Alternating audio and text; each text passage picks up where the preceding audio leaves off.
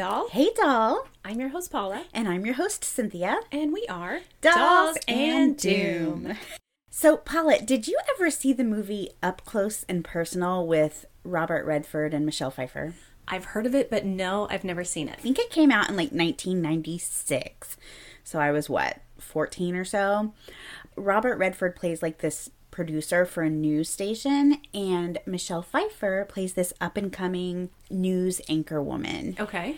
I remember watching that movie and thinking, maybe I want to do that. I want to grow up and be an anchor woman. I can see you in broadcasting. A little late now, but you know, No, it's not. Look at what we're doing. there you go.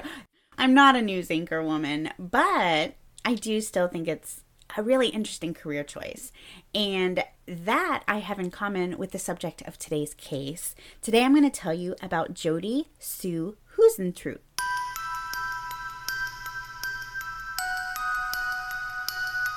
So, Jody Huisentruit was born on June 5th, 1968. So, another thing I have in common with her, we're both Geminis. okay.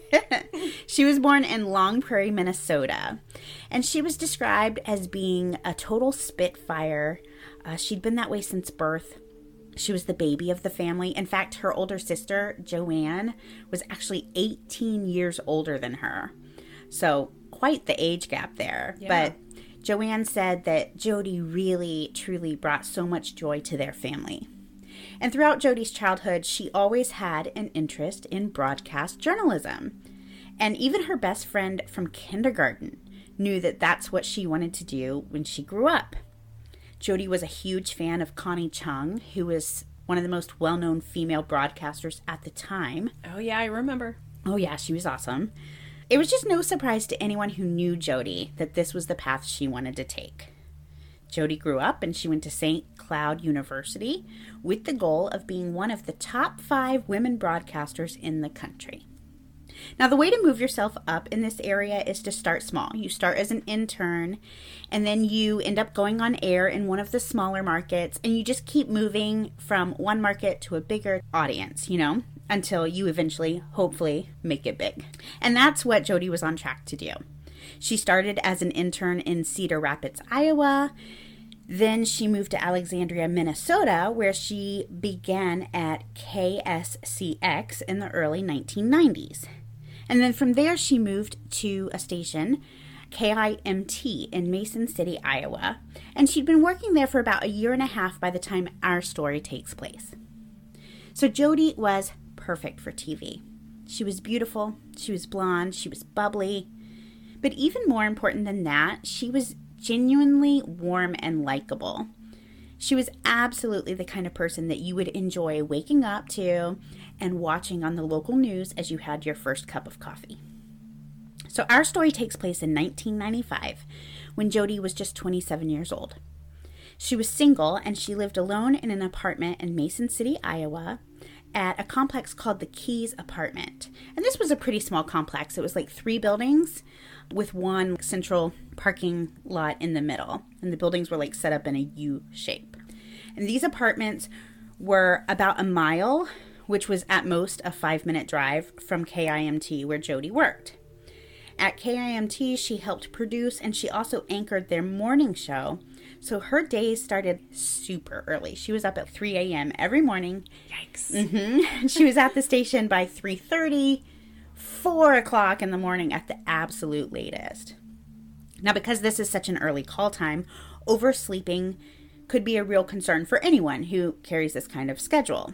Have you ever had one of those like early morning flights or something like that and you're like so worried the night before you're going to sleep through your alarm?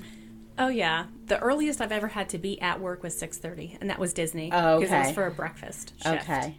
and I had to be in the building and clocked in at 6.30. Oh yeah, oh So- yeah. So I've definitely had those gigs where you have to travel or something and setting that alarm, I set several of them just for fear that I'm going to oversleep.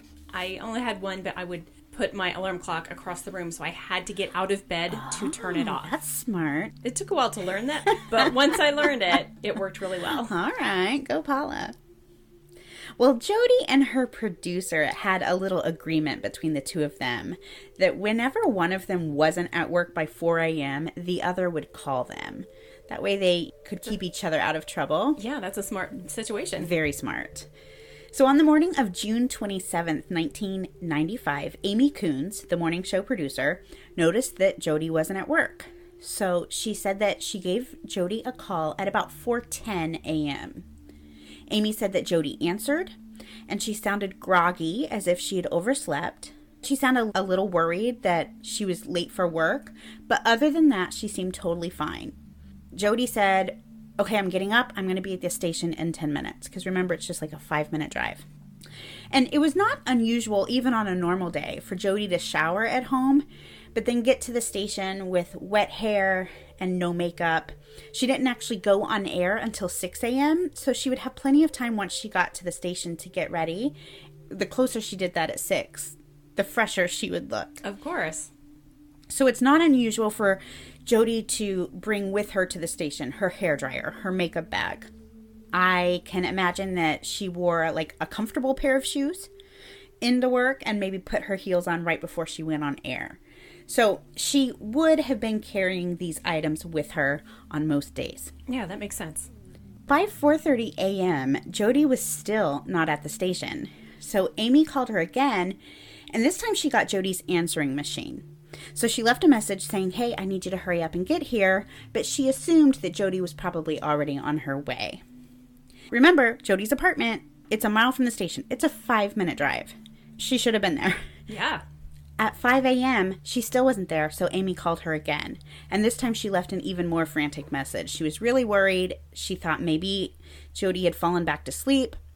Well, Jody never showed up to work at all that morning. So at 6 a.m., Amy had no choice but to go on the air for her. As soon as the show ended, around 7 a.m., and Jody had still not arrived, Amy asked a coworker to call the Mason City police to do a welfare check on Jody. So Jody lived on the second floor of the Key Apartments. And Mason City, Iowa is a pretty small town. And these apartments were kind of on the edge of town, and there wasn't like a whole lot around it. This is a pretty rural area, there's a lot of farmland, and the Key Apartments backed up to the Winnebago River. So, right behind her apartment building was like this cliff drop off down into this gorgeous, pretty fast flowing river. And then, right up against the complex on one of its sides was a large campground. Now, because of this really beautiful river, the wooded areas surrounding, and this campground, there were walking trails going all around the complex. So, when police arrived, and it was about 7:16 when they got there. They immediately saw Jody's brand new bright red Mazda Miata convertible in the parking lot. And the parking spot it was in was only about 12 feet from the door that led to the inside of Jody's building. But unfortunately, that's not the only thing they saw. On the ground around the car were Jody's keys, with one of them being bent. Her hair dryer was on the ground. Some paperwork was on the ground, an earring, her bright red heels that she was either carrying or wearing.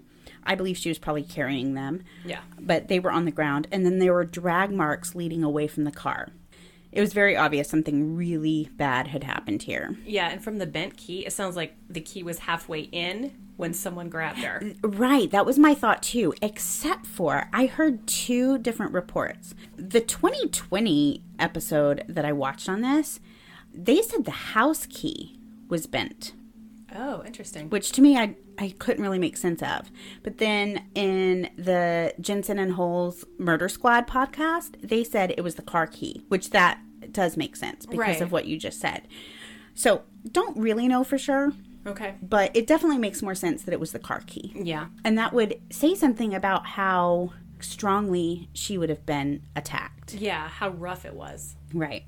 And for those of you who maybe can't envision this, cars haven't always had that little button thing that unlocks Right. your car. So back in 1995, you actually had to put your key in the lock to unlock your car. Exactly. So inside Jody's apartment, investigators found a couple of things that could be really interesting clues, but at the same time, it could mean absolutely nothing. So inside the apartment were some beer cans in the sink and then two wine glasses.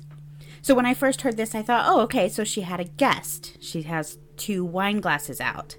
But the lead investigator told 2020 in an interview that you can't really put a timeline on those wine glasses because what if she had a glass of wine one night and then a second glass of wine like the next night and just didn't clean up after herself. Right, totally possible. We don't know her pattern.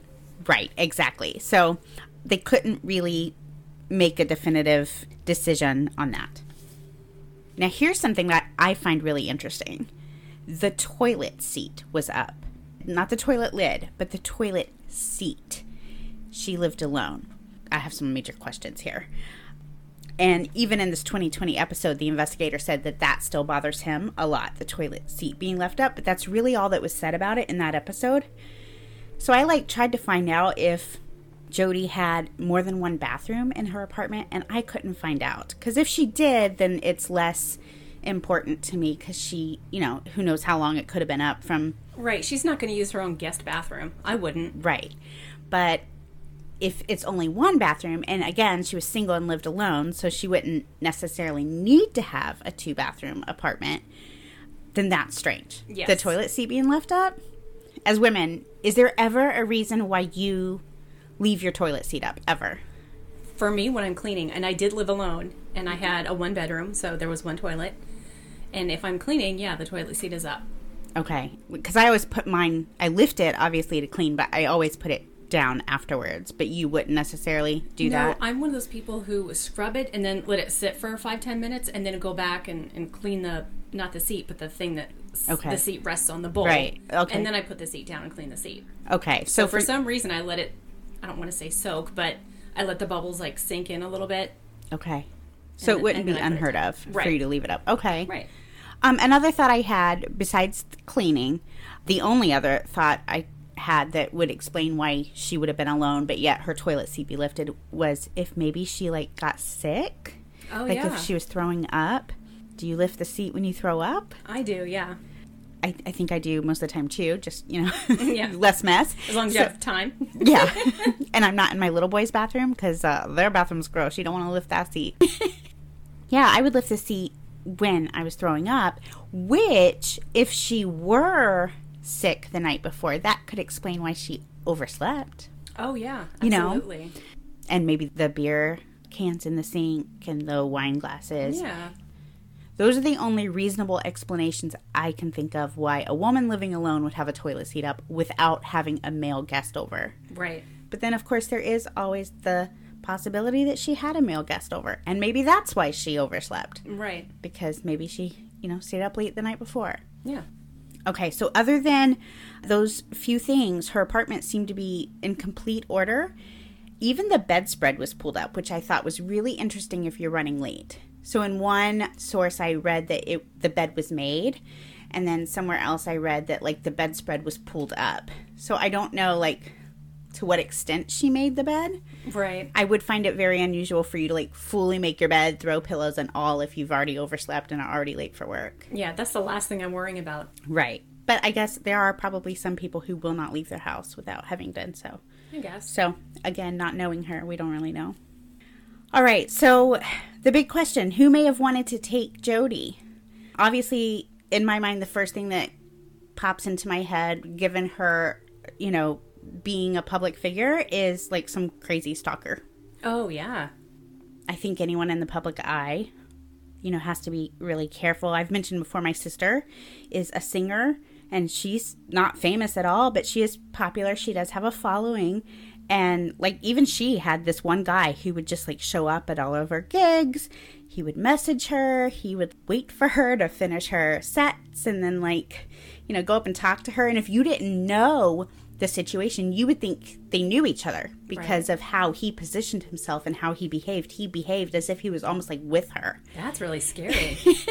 She actually had to take some steps to get rid of him. But all that to say, like someone who's on TV, they could definitely attract the attention of somebody who's maybe a little off kilter. oh yeah, and especially with TV shows, not necessarily movies, but TV shows, we see these people in our homes, so we in a weird way feel like we know them. Oh, yeah. We know them. They belong to us. They're, Oh. they're in my home. I know them. They're cool. Absolutely. I feel that way about other podcasts, like Alaina and Ash from Morbid. Mm-hmm. Like, I feel like they're my friends. I've Oh, never yeah. even met Stephanie Harlowe. Oh, girl, she's my best friend. we never even met. So, Oh yeah. Sean Hayes from Will and Grace, and he's got two podcasts that I listen to both of them all the time. And anytime he says anything, I'm like, oh, me too, Sean, me too. we would totally be besties. if they only knew. I'm sure they're listening right now. So hey are. guys. Hit us up. All right. So so with her being, you know, on everyone's local news station, you bring a, a great point that you know, she definitely had that small town fame. People felt like they may have known her, and that isn't always a good thing. In fact, in October 1994, about eight months before Jody went missing, Jody actually filed a police report because she felt like she was being followed by a small white truck while she was out jogging one day. Yeesh. Right. Now, overall, Mason City was a, you know, pretty safe small town, but like all places, you know, everywhere has its rough spots. Now, Jody did overall make good choices and she was aware of the risks of, you know, being in the public eye. She did take self defense classes. But uh, again, on this 2020 episode, a local radio DJ from Mason City was interviewed. And she said that she was an acquaintance of Jody's because, you know, they would run into each other at the local events and stuff. And one day she saw Jody rollerblading right outside of the Key Apartments. And this DJ told Jody that, you know, she should probably go rollerblade in a park somewhere, but not right in front of her home where people could see her and figure out where she lived. Yeah, that's good advice. It is good advice. But at the same time, back in 1995, everyone's information was in the phone book, and Jody was listed. You could find her address, her phone number, everything in the phone book. Yeah, that's true. That was a different time. Very. So, good advice in theory. Now, here is my problem with the stalker theory. Overall, I think it's a good theory, but it is a little strange that the day she went missing, Jody was running late. She normally would have left her apartment before 4 a.m., but on this day, due to oversleeping, she didn't leave until sometime between 4:15 and 4:20. So it was 45 minutes later than she would have normally left. And a stalker would have known her normal schedule. And I would think that a stalker would like be easily thrown by anything that felt off. And this reminded me of the Jennifer Kesse case that we covered. Remember the day she went missing? It was like her first day back from vacation Oh, that's right. but there was a question as to maybe somebody had been watching her. But if so, it just seemed weird because she hadn't been there, and then all of a sudden, the first day she was back, she went missing. So if somebody's watching her, they wouldn't have even necessarily known she was back. It kind of reminds me of that in this situation where this wasn't the normal time she left the house. Right. So I would just imagine that that could have kind of thrown somebody off if they had a plan to take her that morning. So if it wasn't a stalker, then who else might have done this? Some people thought it could have been related to some of the stories that Jody had reported on. Mason City actually had a really high drug abuse problem. It was actually breaking records.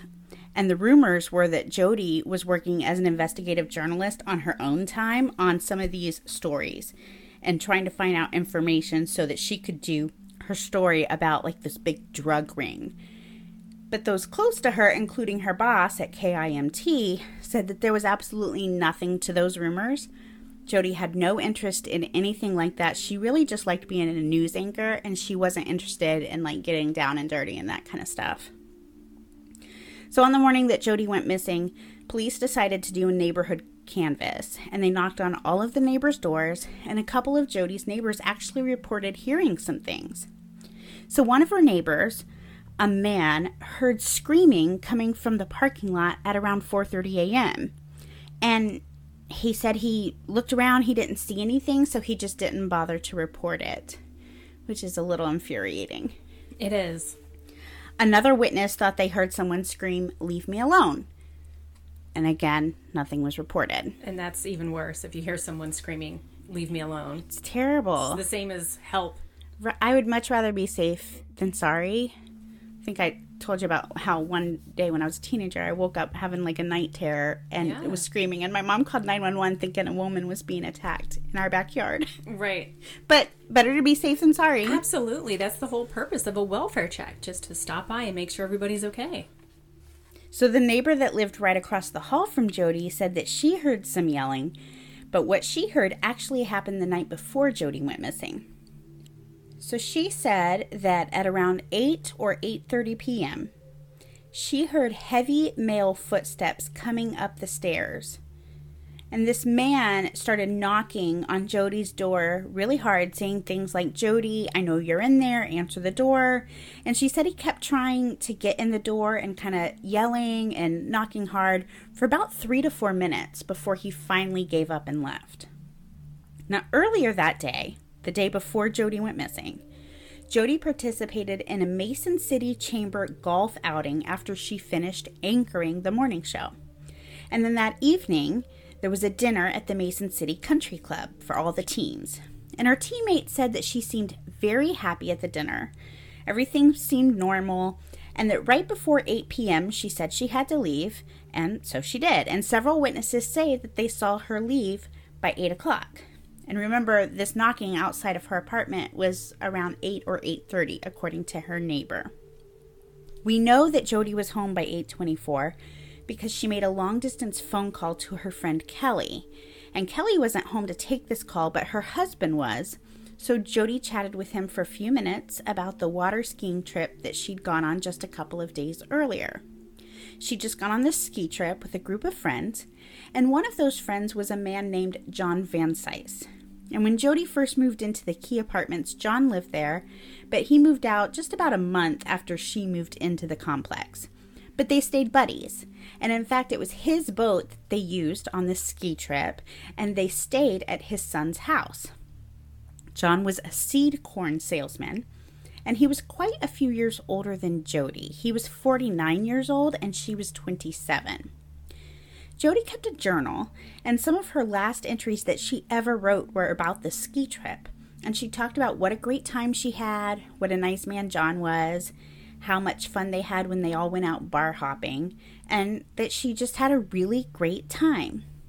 And Jody really liked this type of socialization she really liked going out to the bars and you know hanging out with people. Yeah like happy hours. Yeah i, I used to love like the young attorney happy hours we yeah. used to go to. It was so fun. Yeah. Well jody could often be found at one of these local bars in mason city and she would often hang out with john at these bars. And another one of the people she would meet there was a man named bill pruin so jody john bill along with a bunch of other people liked to go to this one sports bar called The Other Place. Now, Bill was a farmer and in his early 40s. He was divorced with two daughters. But just a couple of months before Jody disappeared, Bill was found shot to death in his own home. Holy cow. Do we know anything about his death? Yes and no. It is suspicious. So on April 6th, 1995, Bill was found dead on the floor of his home with a bullet wound to his chest. And it was actually believed that Bill was killed two days prior to him being found. His death was actually ruled a suicide, but Bill's daughters and those close to him said that it just didn't make any sense. He was found with a 44 Magnum gun, with a 7 inch barrel, and the gun itself was 14 inches long overall. So, with the size of the gun, some people questioned how he could have killed himself and ended up the way that he was found. And personally, I've never heard of anyone dying by suicide and shooting themselves in the chest. It was very strange. Yeah. So, he was found on the floor face down, bullet wound in the chest, bullet hole in the ceiling. Jeez. So, very strange. On top of just the weird way that he died, Bill had just bought a tractor that morning and driven it home that day. So, why would you buy a tractor and drive it home if you plan on killing yourself? Yeah, that makes no sense. No sense. So, Bill's family hired a PI. And in the meantime, because Jody and Bill were acquaintances and because of the close proximity and timelines of when their tragic events occurred, the rumor mill once again started going crazy. And this time, the unofficial word spread that Jody was trying to do some kind of undercover investigation to figure out what actually happened to Bill, and in doing so, she got put on the wrong person's radar. Now, neither the PI nor the Mason County Police ever found any evidence that the two incidents were at all related. Again, Jody's boss said that she never showed any interest in wanting to look into Bill's death further. And then on top of that, there was no evidence that Bill was even murdered. There was no evidence of anyone else being in the home, nothing was taken. So police have still kept his death classified as a suicide. But the medical examiner changed their ruling to undetermined. Now, the PI really worked hard on this case. And he took into account Bill's lifestyle. And he says what he believes happened is that Bill came inside the house with wet shoes. And he may have been moving fast for some reason. And as a farmer, you would, you know, carry a gun. It's not unusual to, you know, have a gun on you. And so he came inside with these wet shoes. He slipped and fell, all while holding a gun that was cocked, and he accidentally shot himself. Okay, I actually buy that over suicide. I think I do too, just because of the way it all happened. I just think it makes more sense. Yeah, I think mean, if what are the chances? But I believe, I definitely believe it over suicide. Uh, yeah, I do. I think if a man or a woman, or if, if anybody is planning on killing themselves with a gun, they would probably not aim for the chest. That's Right. just my gut. And choose a smaller gun, so it's physically easier. Yeah, that's a big gun. I mean, I don't know anything about guns, but it's Me neither, but- longer than a ruler. Yeah, exactly. It's a big gun. So, Bill's daughters still have to deal with the fact that a lot of people link their dad's legacy to Jody's disappearance, and they've really asked that people stop doing that because, again, there's never been any evidence that either event has anything to do with, you know, the other. And they feel it kind of muddies their dad's legacy to say that maybe there was more going on than just this accident. And it's not fair to Jody either because it's putting attention on something that has nothing to do with her case. So that's where these stand on it. Understandable. They're completely two different, you know, tragedies and two individual people. Right, I agree. So let's go back to the morning of June 27th, 1995. While the police are still at Jody's apartment processing the scene just a few hours after Jody was reported missing. There's something about that day that I haven't told you yet. Okay, listeners, I'm sorry to leave you on a cliffhanger, but we are going to bring you the rest of Jody Huisentruit's story next week. Catch us here next Monday for the rest of her story. Is that your stomach? that is fantastic. Oh my It sounded like a cat. I was like, what is that? My stomach makes a lot of noise, but I knew it wasn't me because I didn't feel it. Like you can feel it when it's your stomach. But that's the thing, I didn't feel it, but I was just like, I think that's coming from me. Do you have a cat for breakfast? I mean, is that what happened? And it's meowing to get out? Sound like it. Thank you, everyone, for listening. Be sure to check out our website for pictures and links corresponding to each episode at dollsanddoom.com. Follow us on social media, leave a comment. And stay alive so you don't end up on the wrong side of the grass. Bye. Bye.